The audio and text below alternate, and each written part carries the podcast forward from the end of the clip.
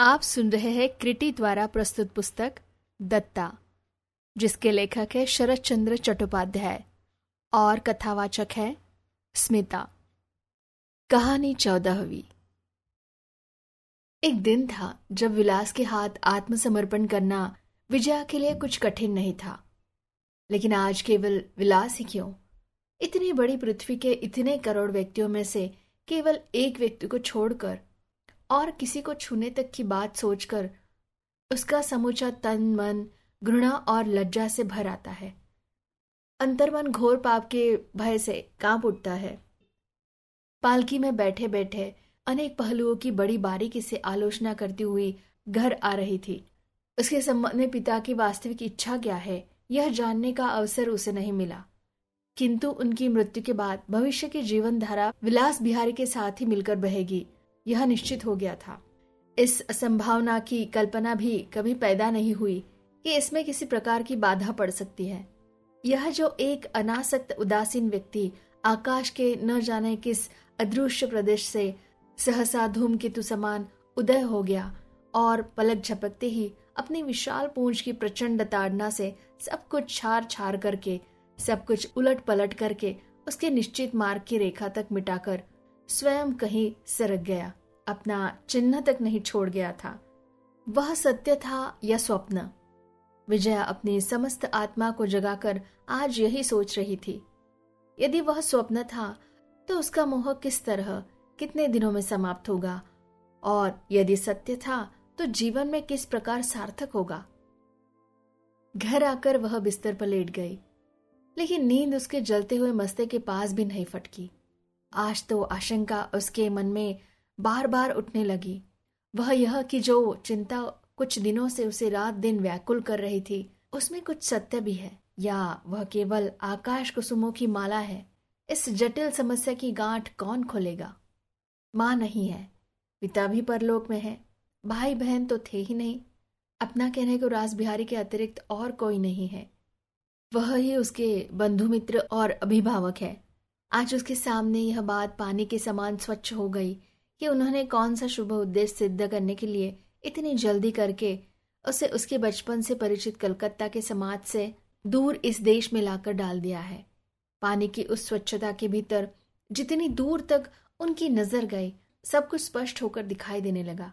विदेश जाने के लिए नरेंद्र को बिना मांगे सहायता देना, अपने घर प्रीति भोज का आयोजन संभावित मेहमानों के सामने विवाह का प्रस्ताव। लजीला मौन, सहमति मानकर उसका प्रचार। इस प्रकार हर ओर से बाँध लेने की बूढ़े की इन कोशिशों की कोई भी बात छिपी न रह सकी। लेकिन रहस्यपूर्ण बात यह है कि रास बिहारी के काम में ज़ोर ज़बरदस्ती कहीं दिखाई नहीं देती। विनम्रता और स्नेह भरी कल्याण कामना की आड़ लेकर पल पल ठेल ठेल का उसका दुर्निवास शासन जाल की ओर बढ़ाए चला जा रहा है। इस बात का अनुभव करने के साथ ही उसे अपनी असहाय अवस्था का चित्र भी स्पष्ट दिखाई दिया। वह आतंक से काँप उठी।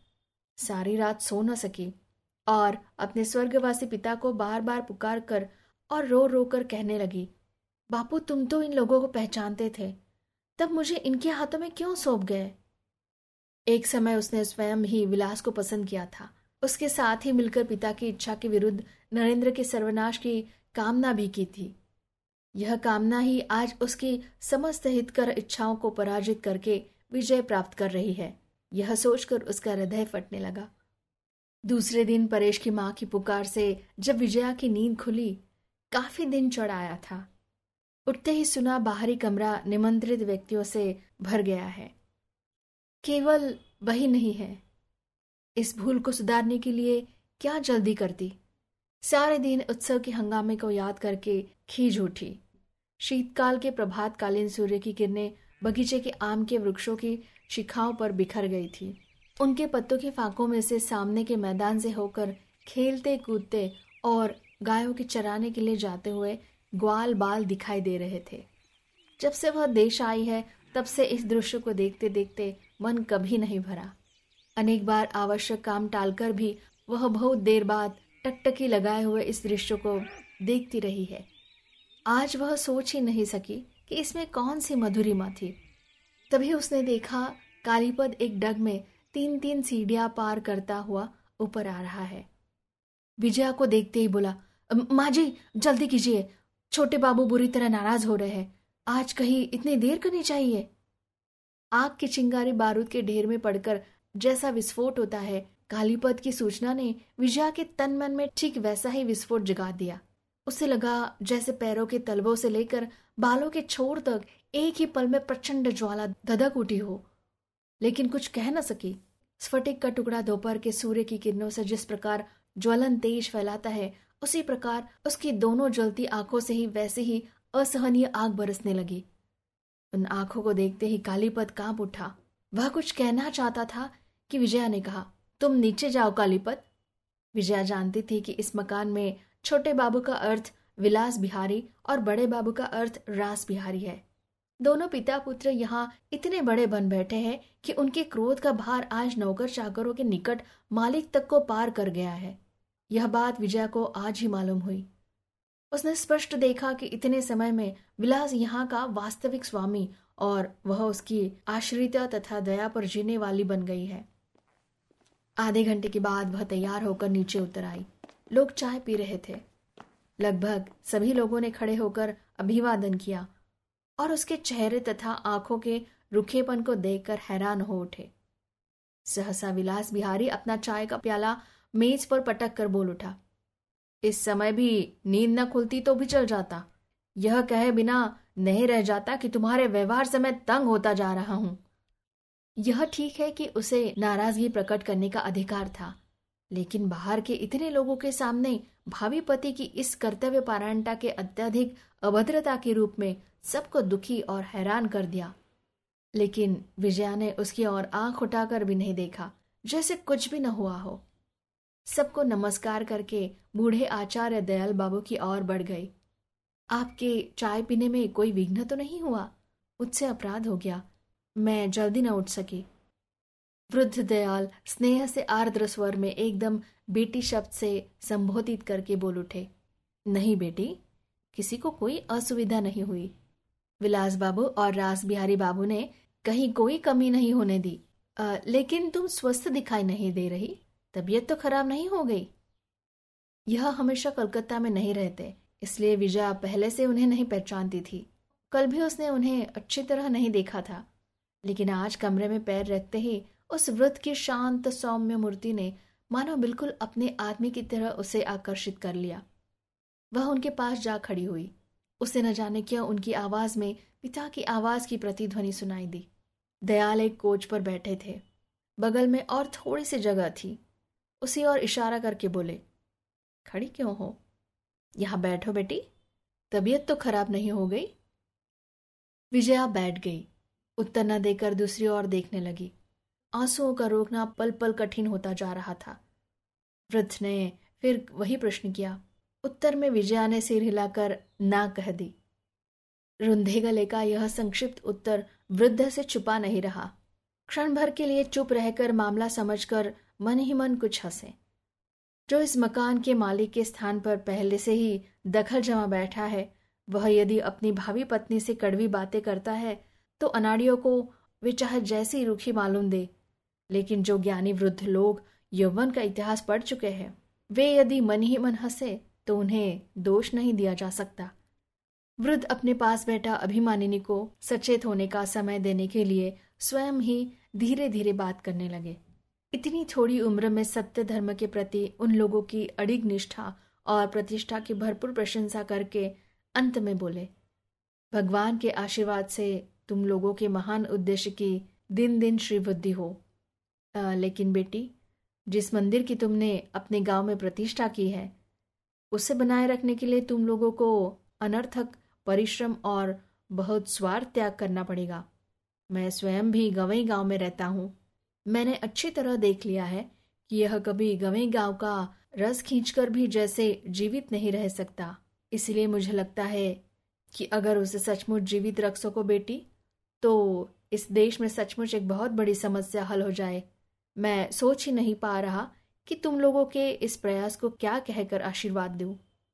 विजया के जी में आया। कह दे कि इस मंदिर प्रतिष्ठा में मुझे कोई संस्कार नहीं है। इसमें रत्ती भर सार्थक्य नहीं दिखाई देता। लेकिन इसे दबाकर कोमल स्वर से पूछा, आप यह क्यों कह रहे हैं कि एक जटिल समस्या का समाधान हो जाएगा? मेरा आंतरिक विश्वास है कि बंगाल के गाँव में फैले करोड़ों बुरे संस्कारों से केवल हमारा धर्म ही मुक्ति दिला सकता है। लेकिन यह भी जानता हूँ कि जिसका जहाँ स्थान नहीं है, प्रयोजन नहीं है, वहाँ वह बचता नहीं है। लेकिन परिश्रम और कोशिशों से अगर एक को भी बचाया जा सके तो क्या इसमें भारी आशा नहीं पैदा होगी? अपने बंगाली घरों के गुण दोष की बात तुम स्वयं भी तो कम नहीं जानती बेटी। इन सब के विषय में अच्छी तरह गहराई से सोचकर देखो। विजया और प्रश्न न करके सोचने लगी। अपने देश की कल्याण की कामना उसमें स्वभाव से ही थी। आचार्य की अंतिम बात से यह चलायमान हो उठी। मंदिर प्रतिष्ठा के नाम पर भारी नाम कमाने की आड़ में ही विलास उसके हृदय के मर्म स्थानों पर बार बार आघात कर रहा था। वह वेदना से छटपटा रही थी। फिर भी प्रतिघात करने का कोई उपाय नहीं था। इसीलिए उसके संपूर्ण मन इन सारे मामले के विरुद्ध क्रोध और द्वेष से अंधा हो उठा था। लेकिन जब दयाल ने शांत और स्नेह भरी वाणी के आह्वान से विलास की चेष्टा की, इस विशेष दिशा की ओर आँख खोलकर देखने के लिए अनुरोध किया, तब उसे लगा जैसे उसे भ्रम हो रहा है। विलास वास्तव में क्रूर और हृदयहीन नहीं है। उसकी कठोरता धर्म के प्रति प्रबल अनुरक्ति को ही प्रकट करती है। इस धर्म के विस्तार पर देश का इतना अधिक कल्याण निर्भर है। यह जानकर उसका मन विलास को क्षमा किए बिना न रह सका। मन ही मन कहने लगी, संसार में जो लोग बड़े काम करने के लिए आते हैं, उनका व्यवहार हम जैसे सामान्य लोगों के साथ भले ही पूर्ण रूपे न मिले, उन्हें दोष देना अनुचित है, बल्कि अन्याय है। और अन्याय को न्याय समझकर मैं किसी तरह आश्रय न दे सकूँगी।